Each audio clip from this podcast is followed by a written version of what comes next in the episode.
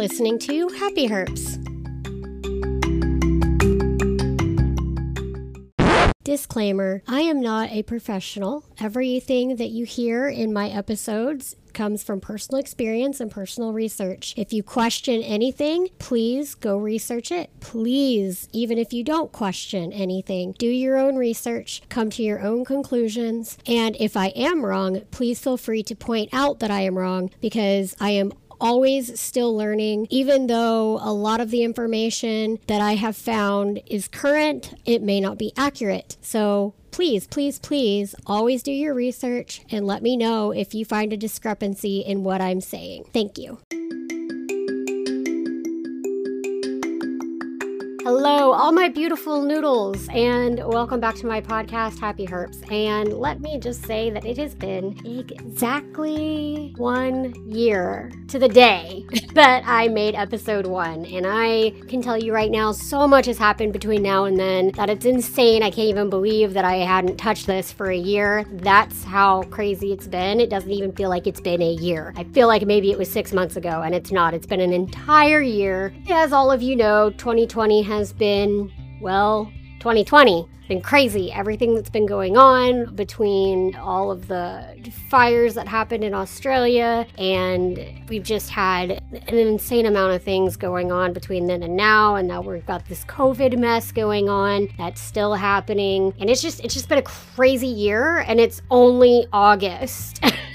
so it's only August, and, and 2020 has just been insane. But there are good things that came out of 2020. I have this that whole year from August 7th of last year to August 7th of this year. Lots has happened to me, and not all of it's bad. I'm, in fact, a lot of it has been good. I got on a new medication that they came out with that they trialed for cystic fibrosis, and I've been on it since December of last year, and I have been doing phenomenal. And I may go into a little bit of detail about that later, but it's been amazing. And I've also purchased two more snakes. I received two more snakes. Three, technically, but one of them is not staying with me. It's staying with my friend at his house. And then I have the other two that I got here, one of which we are technically co parenting because we purchased it together, but it's staying here because of its size that it's going to get, which will give you a hint about what it is. But anyway, I acquired an albino het. Was it a regular albino or an albino het conda? I think it's a het conda. I think. I, I'm pretty sure. Anyway, the point is, it's it's definitely an albino, and I'm pretty sure he's het conda. Western hognose. So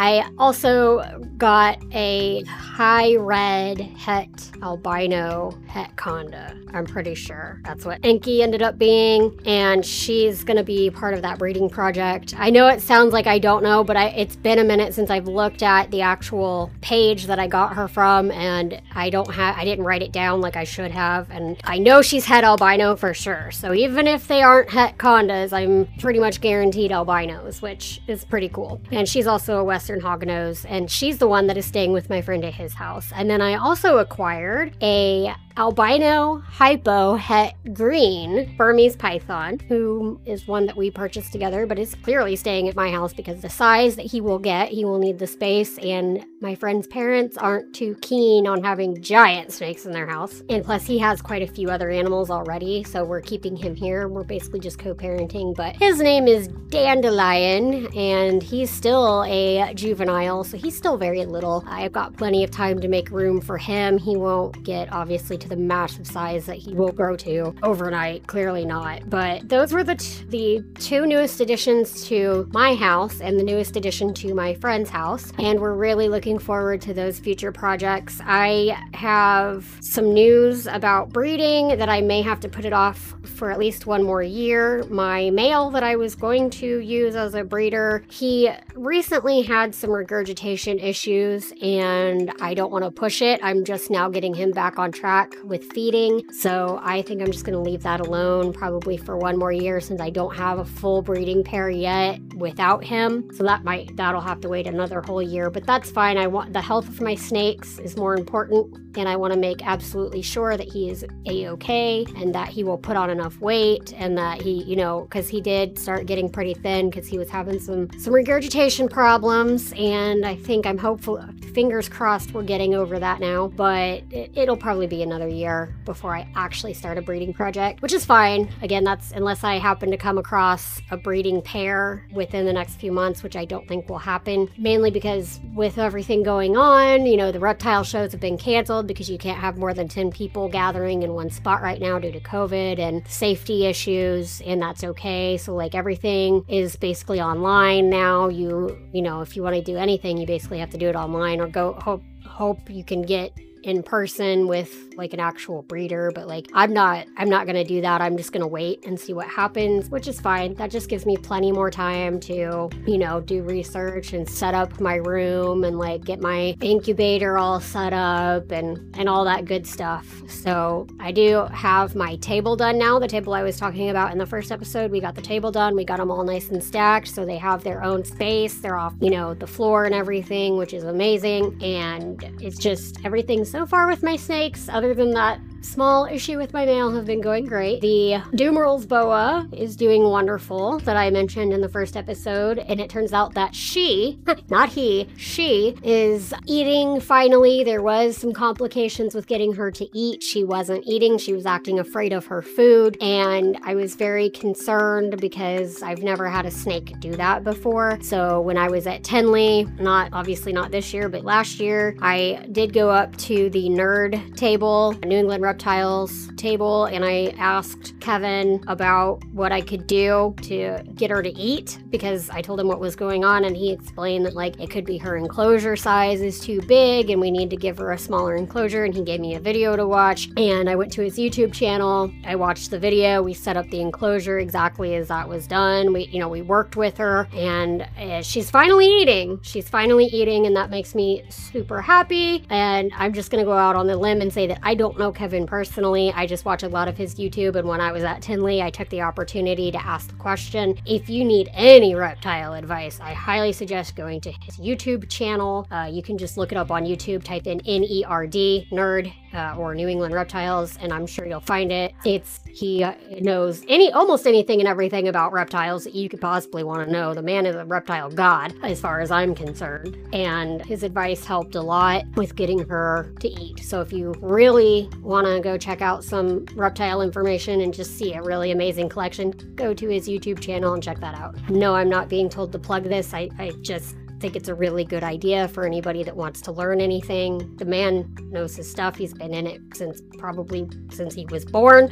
I don't know. It's been a really long time. He has an amazing facility. It would be a dream day if I could ever go and see this facility. It's it's freaking amazing. You would love his channel if you love reptiles. He loves all of his animals. Go check it out. But anyway, she's finally eating and just it's everything's kind of coming together with the reptiles, like I said, except for that one little issue I had with one of my males, but we're, we're working through it, and that's something that can happen. I'm keeping an eye on him. He's pooping fine, he's drinking fine. Now he seems to be eating. He has just given me an amazing shed. Hopefully, those uh, small issues are behind us, and I won't have to deal with any more regurgitation. He should be okay. If he does regurgitate again, I will be taking him to a vet because there should be no reason that he should be regurgitating perfectly good food, and then I will take him to a vet. But so far, it just seems like he was stressed for some reason. And he's just, I don't know, it's just really weird because he threw up and then he ate again just fine. And then he threw up again. And then he didn't want his food at all. And then now he has shed and he went after it like there had been no problem. So if he does regurgitate again, he will be going to the vet. That is a thing that will happen. And like I said, this has all happened within like a month's time. So like it, it's fairly recent. This wasn't a problem until recently. And I'm just not sure why because all of the others are just fine. Not had any issues with them. But that brings me to my next discussion that I wanted to talk about is feeding because I have changed my feeding habits with my snakes. And that was another thing I wanted to discuss after that first episode anyway is feeding your snakes and what is best. And there are op- three options that you can go with live, frozen thaw, or freshly killed.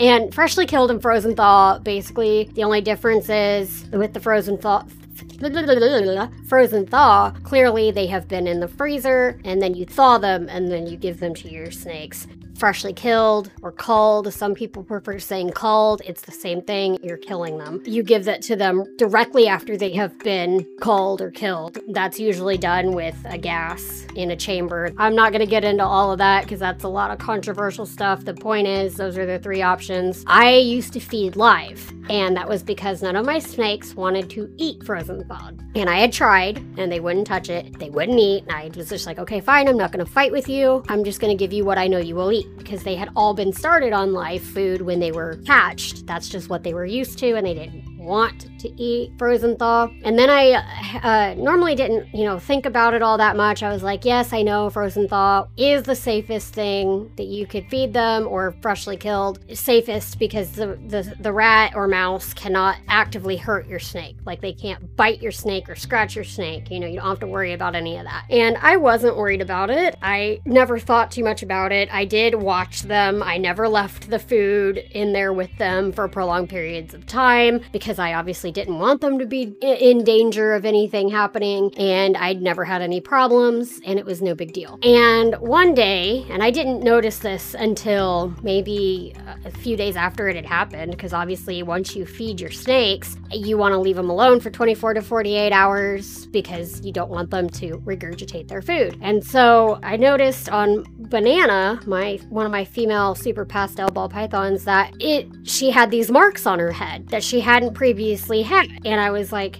what are these? And it turns out that she had been bitten, not hard, and thank goodness it wasn't deep or, you know, anything that was like severe. But I noticed that she had these little marks on her head from where she had been bitten by whatever the rat was that I had given her. I'm not sure if it had happened that feeding or the feeding before because they're, like I said, they were not large marks. They weren't deep. They weren't, it wasn't anything that was major. So I didn't really notice it until I was really looking at her head. Thankfully, that was the case. They were not bad. They had healed up quite nicely, and like with her sheds, it was nothing was wrong and I got super lucky. And I will continue to say this I got lucky because that could have been really bad. And rats can hurt your snake. That is a thing that can happen with live feeding, no matter how careful you are. Obviously, my snake still got bit, not hard, not deep, but she still got bit. And that's when I decided okay, I need to transition these guys from live feed to frozen thaw. It's easier to keep frozen thaw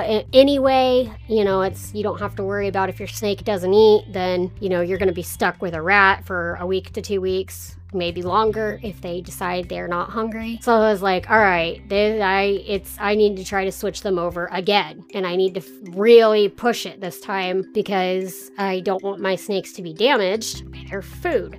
And so I worked on it, and I found out this is what worked for me. It, it might not work for everybody, but this is what worked for me. I took my tongs and I would make the rat move after they latched onto it, and I would like imitate the way way, like the back legs or the tail, the way it would move if it had been wrapped. And then I would slowly imitate the death throes of the rat, which this sounds very morbid and it kind of is, but like I know snakes that like live food are used to their food dying in their grasp or you know that they're just that's what they're used to. So i would imitate the death throes of the rat. And then once they thought the rat was quote unquote dead since it was already dead, they would eat it. So I've been doing that with them consistently. And I've even got my Burmese doing it, and he was started on life as well. But he took to it immediately. I don't have to fight with him on it at all. It's the ball pythons that I have to work with, and I'm still, I don't have to do it as much now though. So, like, I have cut back on the amount of time that I have to pretend the rat is alive for them to take it. So, soon, I'm hoping soon that I won't have to do that at all. I'll just give it to them and they'll know that it's food and they'll eat it. But that's what worked for me. It took, like I said, it, it took me a few tries to get them to really, for me to know, okay, if I pretend like I'm the rat, like if I pretend like the rat is dying, then they'll eat it. Because at first I thought, I'll just give it to them and see what happens. And they wouldn't eat it. They would grab it, but then they would just drop it and not eat it.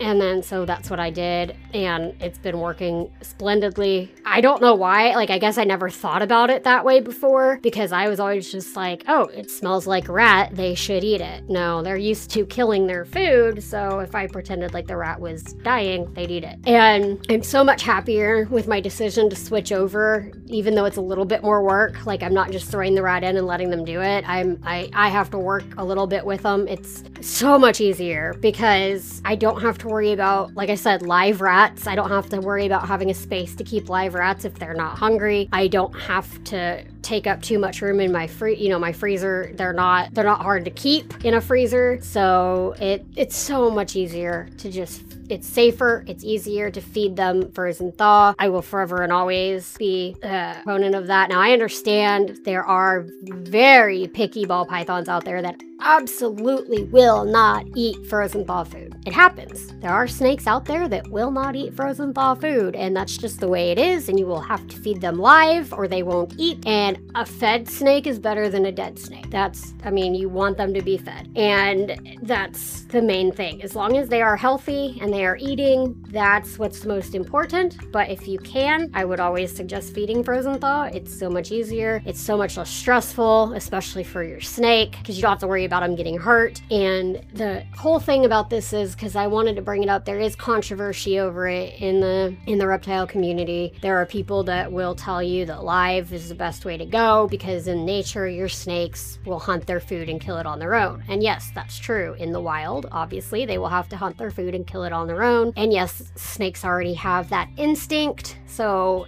it, you know, for them, it's easier if they just toss it in and their snake does it. But again, in captivity, there's not really a necessity for it to happen that way. It, it just isn't it isn't necessary for most snakes. You don't want your snake to be injured. You know, you you just it's captivity is very different than the wild. So yes, they still have that instinct, which is why mine still wrap the dead food like they're trying to kill it. But I don't have to worry about that rat fighting back, and that's the biggest difference. That's why it's safer. That's that's why in captivity it is not necessary to have them hunt their food and kill it. It's enrichment to an extent, but you can provide enrichment in different ways through their enclosure, whether you're giving them things to climb on or bury under, that kind of thing.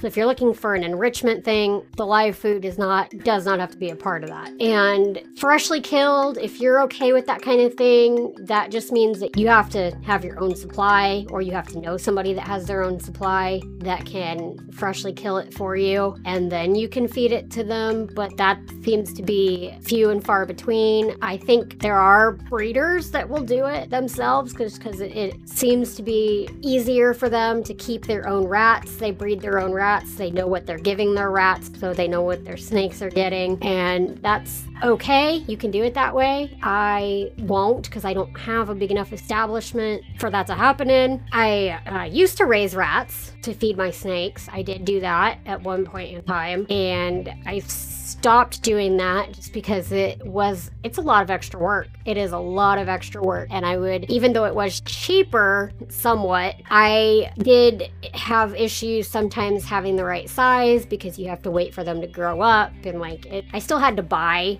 food every now and then. So like it just didn't work out to where I was willing to put in that effort. For me it wasn't worth it. It might be for you if you don't mind raising your own rats and culling them yourself, go for it. I'm not going to. There are plenty of suppliers out there that I can get rodents from. I have a local place that I go to to get rodents from, and it works out just fine for me. But yeah, like I said, a fed rat or a fed rat, a fed snake is better than a dead snake for sure. So if your snake absolutely will not eat frozen thaw, then yes, clearly they need to eat live. But if at all possible, you can transition them over, or if you can, you know, start them out on frozen thaw, that's even better. Then go for it. That should be the way to go just for the safety of your snake. Like, it doesn't even have to be about ease of uh, feeding. It's just the safety of your snake is should be your main concern. So, like I said, I can honestly say I was never a huge uh, proponent of feeding live I just did it because my snakes didn't seem to want to take frozen thaw, and then I changed my direction with it and I tried something different that I don't even know why I didn't think of it in the first place, and now they're taking frozen thaw just fine. So, like I said, give it a shot, see see if you can switch them over, and you will thank yourself for it later for sure. And that was what I wanted to talk about on feeding because there's just there's so much controversy on the topic that I'm aware of and it's it's just you know there's a lot to that. And there are some snakes some ball pythons that I have heard of very rare and far far and few between. But in the wild, their natural food is a soft fur, and that's a specific type of rat called soft furs. That's their natural food in their natural habitat, and every now and then there will be a ball python that just absolutely will not eat a regular rat or a mouse, and they have to be given these soft furs. But it's very, very far and few between that I have seen that be a problem. Most ball pythons do not have a problem with eating a regular rat or a mouse you know, that's just a thing to keep in mind. But it's like I said, it's very, very rare. So I, I just feed them regular frozen thawed rats. They're okay with it, and I'm okay with that because soft furs, unless you, I think you, unless you know somebody that breeds them or you buy them online, uh, they're kind of a little more difficult to get a hold of. Your normal pet stores and your normal feed stores, as far as I know, don't normally carry those. So that's just, you know, don't start them out on those if you don't absolutely have to. And you'll be much happier in the long run if you go with something that's way more available that you know they'll eat. So there's that. And I'm extremely happy with my decision. Like I said, frozen thaw is easier to keep. You can keep it longer. You don't have to worry about having a live rat if they don't want to eat. It's safer for your reptile. And it's just overall, it's just a better decision, period. That's the way that works. And so that's what I wanted to discuss because I know some people, you know, may not feel completely comfortable feeding live, and th- there's better options. And I want people to know about those better options. You don't have to feed live if you're not comfortable with it. And if you're not comfortable feeding frozen thawed, then you probably shouldn't own a snake. And I'm just going to throw that out there right now. Snakes eat most, most snakes eat rodents. That's their diet. They'll eat things like some of them will eat chicks. And there are African egg eating snakes that do eat eggs, but they require a more specialized care as far as food goes. If you get them, you have to make sure that the eggs are the right size and just and it's just overall better if you if you can stomach it, then great, feed them frozen thawed. If you can't even stomach feeding them frozen thawed, then you shouldn't own a snake because that's what they eat and that's not going to change. Like, as far as I know, the egg eating snakes are the only snakes that don't eat like rodents. So that I, I could be wrong. There could be other species out there. I know that hognoses in is it the eastern hognose usually eats toads more often. I know that that's a thing. Uh, but again, you're going to be feeding them animals. For the most part, snakes eat other animals. That's just how that works. And it's it's just better off if you are not comfortable with that to not own a snake because it will eventually bother you and you don't want to risk the health of your animal. I don't even know why. I do know why I'm bringing this up because I have heard stories of people who get these animals and then they find out that they don't exactly have the stomach to feed them what they need to be fed. They feel bad for the food and then they end up up having to rehome the snake. So I'm just putting this out there now. If this is not something you are comfortable doing, then reconsider getting a snake. that's it. That's all I'm throwing out there because I I have heard those stories and this is that's all about feeding. That's part of the f- feeding process. So, you know, they're they're to eat other animals. Whether those animals are live or dead, it all depends on what you choose to feed them, but if you are not comfortable feeding them either one, then don't get them. And I think that brings me to the conclusion of this episode, everybody, because I just wanted to touch on the whole feeding thing and what I'm doing now and the difference between live frozen thaw and, freshly culled. And I hope to be making more of these in the future. I didn't realize it had been a year. It's so insane that it's been a year to the day that I've made this. But let's, I don't know, let's talk about like what were your feeding experiences with your snakes? Have you switched them over to frozen thawed? What did you do to make the process easier? Uh, what are your thoughts on live feeding versus frozen thawed feeding? Yeah, like what do you guys think about feeding frozen thaw versus live? That's that's That's the question of the day. And next episode, I don't know, maybe I will talk more about hog noses since I did get a hognose recently, like I said, and I'm going to be working with them. And fun fact in my first episode, I said I would never work with a venomous species, and hognose are rear fanged venomous. However, that being said, they are not dangerous to humans in the sense that it will not kill you. You might end up with a slight reaction, like if it does bite you. But maybe we'll go into that uh, in the next episode. We'll talk about hognoses and and how they work and like what what their environment is usually like and what it's like if you get bit and why it's not as dangerous as some people think it is, despite them being rear-fanged venomous. I think that would be a good topic to go over in episode three. We can talk about Western hognoses. So yeah, y'all, thank you for jo- uh, blah, blah, blah, word. Thank you for uh, joining me today, and have a wonderful evening, day. Have a great night. I don't even know how to end this. Thank you all for joining me, my beautiful noodles, and I will see you later. Goodbye.